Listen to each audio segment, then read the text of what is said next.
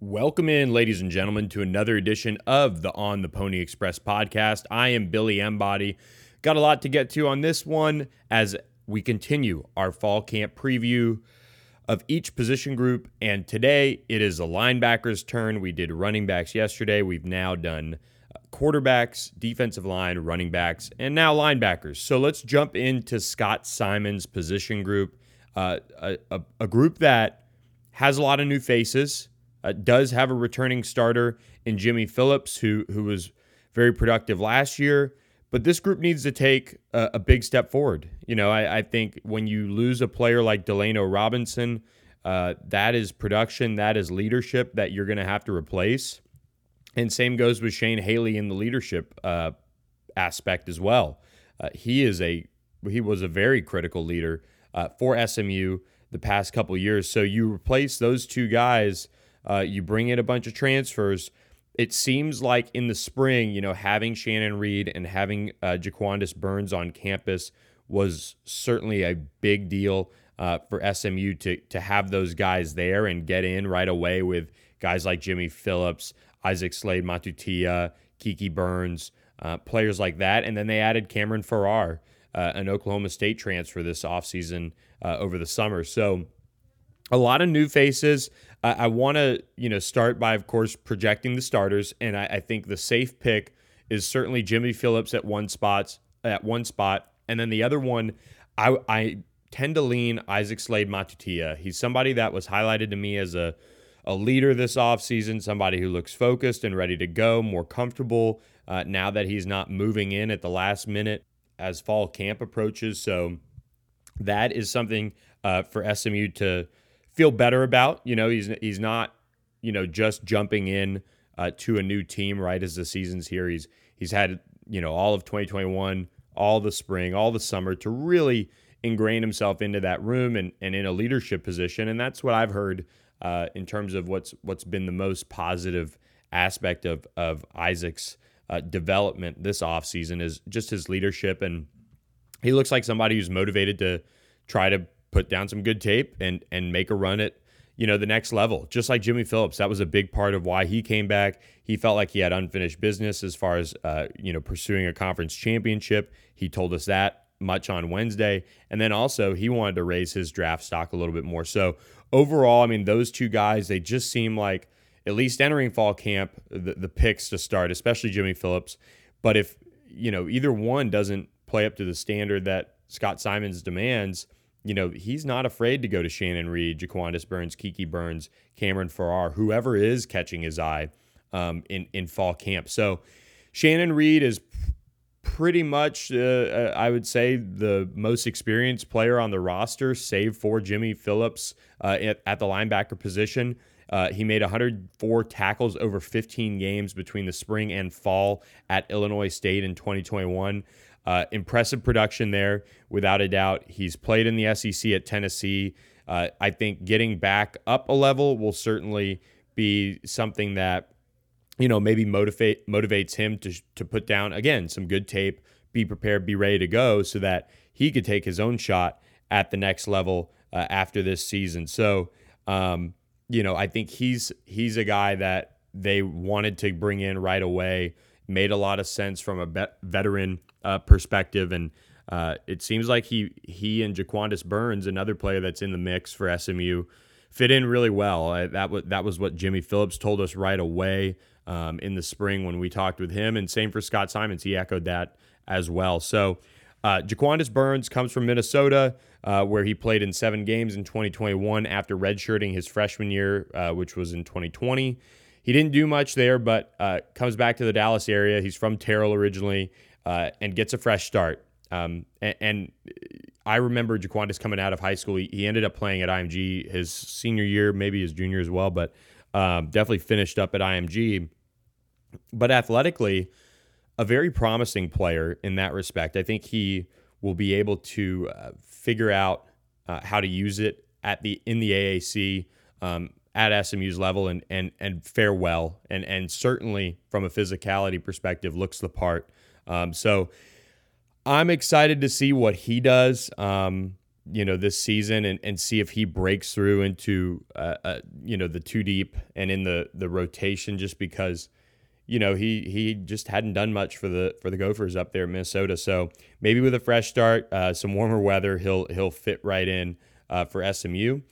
Um, Kiki Burns is another guy who's played, you know, I think he's going into his fourth season at SMU. He's battled some injuries.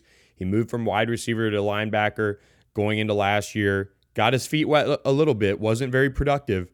But I was talking with a couple people, and they really view him as somebody that could be critical on third downs with his size and athleticism.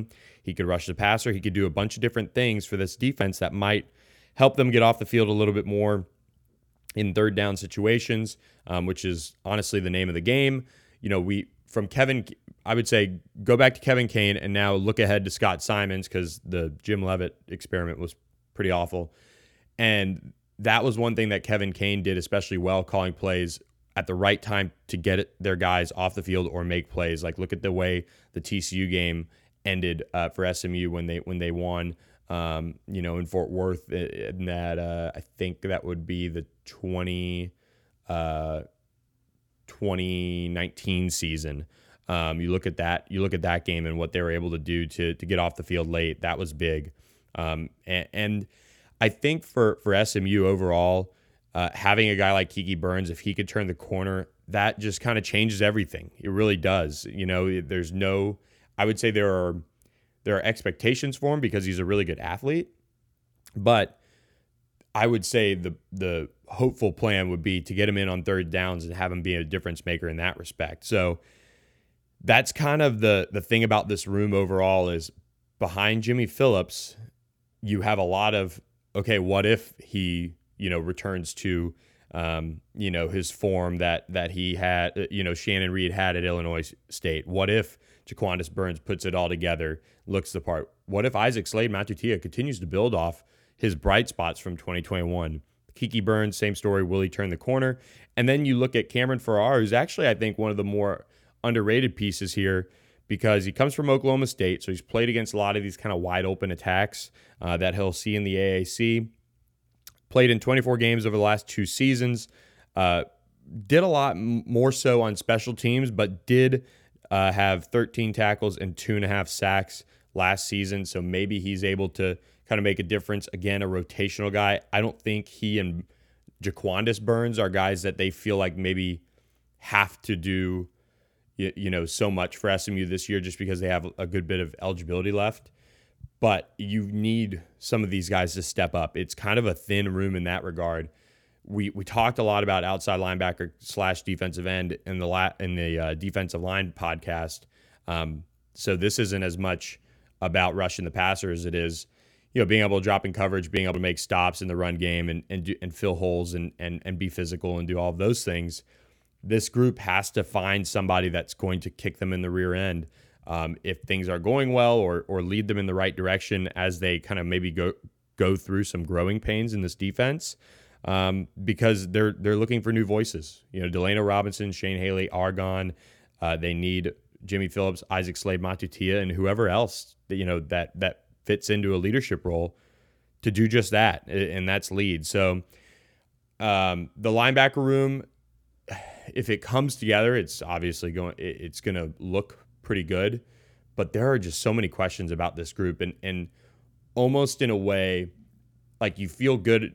I I feel almost a little bit better top to bottom as far as talent goes at the corner position, if this makes sense. If they all stay healthy, like everything equal, if you have all those those players available at the corner spot, you're you're in a solid position. I think athletically um, and some of those guys just need to continue to put it together. But linebacker is a is a group that after losing Delano Robinson and Shane Haley, you know, SMU has to have the next wave step up, and so that's going to be the biggest thing in fall camp is can they get you know more out of these guys and and get them to take their game to the next level. So I'm interested interested to see how it goes for the linebackers. Uh, obviously, Scott Symons will take a lot of um, you know ownership of that group because they're his uh, own position group, and he's the uh, defensive coordinator, so it reflects on him. So uh, we'll be interested to see how this group uh, how the pecking order works out in this group, and and we'll get some of those answers as fall camp approaches. Now just one week away, seven days, we'll be out there um, as SMU will hit the practice field uh, to start the first fall camp under Rhett Lashlee's direction as head coach. So, with that, going to wrap up this edition of the podcast. We'll have another one tomorrow as we uh, take a look at that impressive wide receiver room for SMU um, and and preview that group. So be sure to tune in, and we will catch you guys later. Thanks for listening to this edition of the On the Pony Express podcast. With Lucky Land slots, you can get lucky just about anywhere. Dearly beloved, we are gathered here today to. Has anyone seen the bride and groom? Sorry, sorry, we're here. We were getting lucky in the limo, and we lost track of time. No, Lucky Land Casino with cash prizes that add up quicker than a guest registry in that case, I pronounce you lucky.